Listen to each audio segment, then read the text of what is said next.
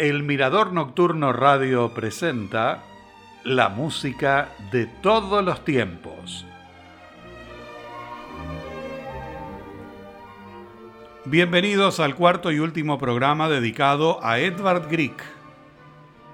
En su producción musical, Grieg compuso tres cuartetos de cuerdas. El primero fue una obra temprana escrita a comienzos de la década de 1860 y a pedido de su maestro Karl Reinecke y que en la actualidad se encuentra perdida. El segundo fue el opus 27 y el tercero quedó incompleto a su muerte. Entre 1877 y 1878 compuso el que actualmente se conoce como cuarteto número 1 en Sol menor, opus 27. En una carta un amigo escribió, Recientemente terminé un cuarteto de cuerda que aún no he escuchado. Está en Sol menor y no pretende llevar trivialidades al mercado. Se esfuerza hacia la amplitud, el vuelo altísimo y sobre todo la resonancia para los instrumentos para lo que está escrito. Le dedicó la obra al violinista Robert Heckman, que lo estrenó al frente de su cuarteto en octubre de 1878. La publicación sufrió un retraso en su edición debido a que el editor Carl Friedrich Peters de Leipzig planteó algunas objeciones sobre la partitura.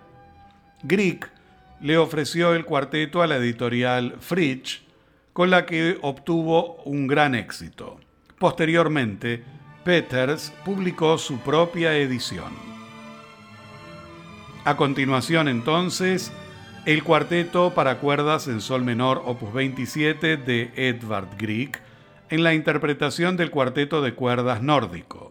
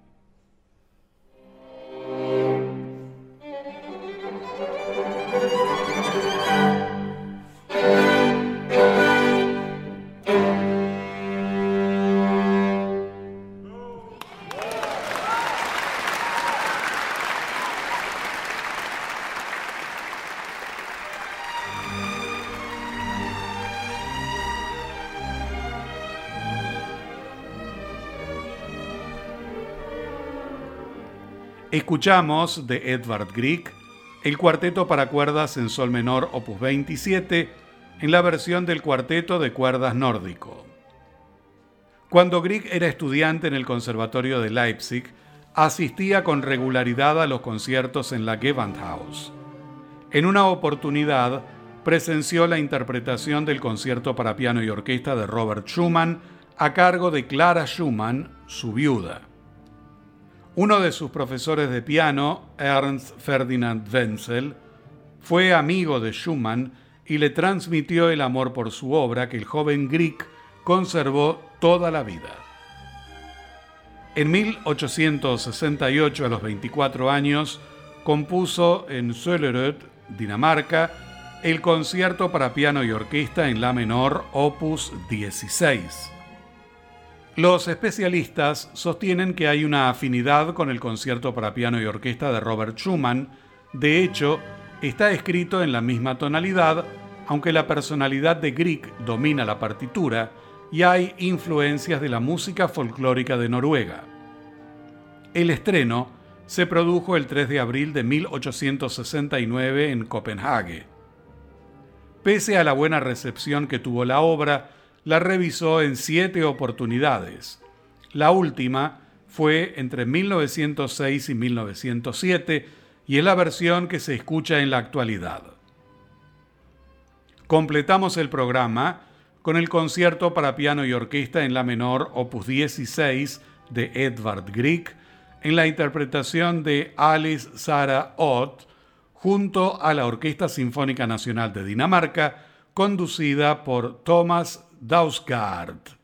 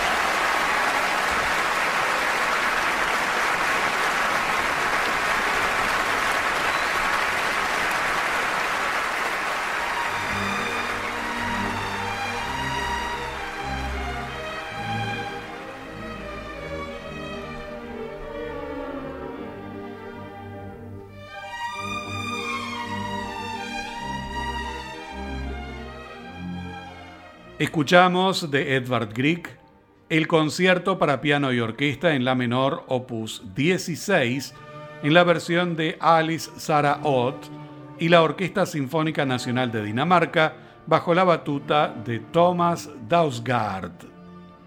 De esta manera, amigos de la música de todos los tiempos, finaliza el ciclo dedicado a Edvard Grieg. Los invito a un nuevo encuentro dentro de siete días. Hasta entonces, y muchas gracias.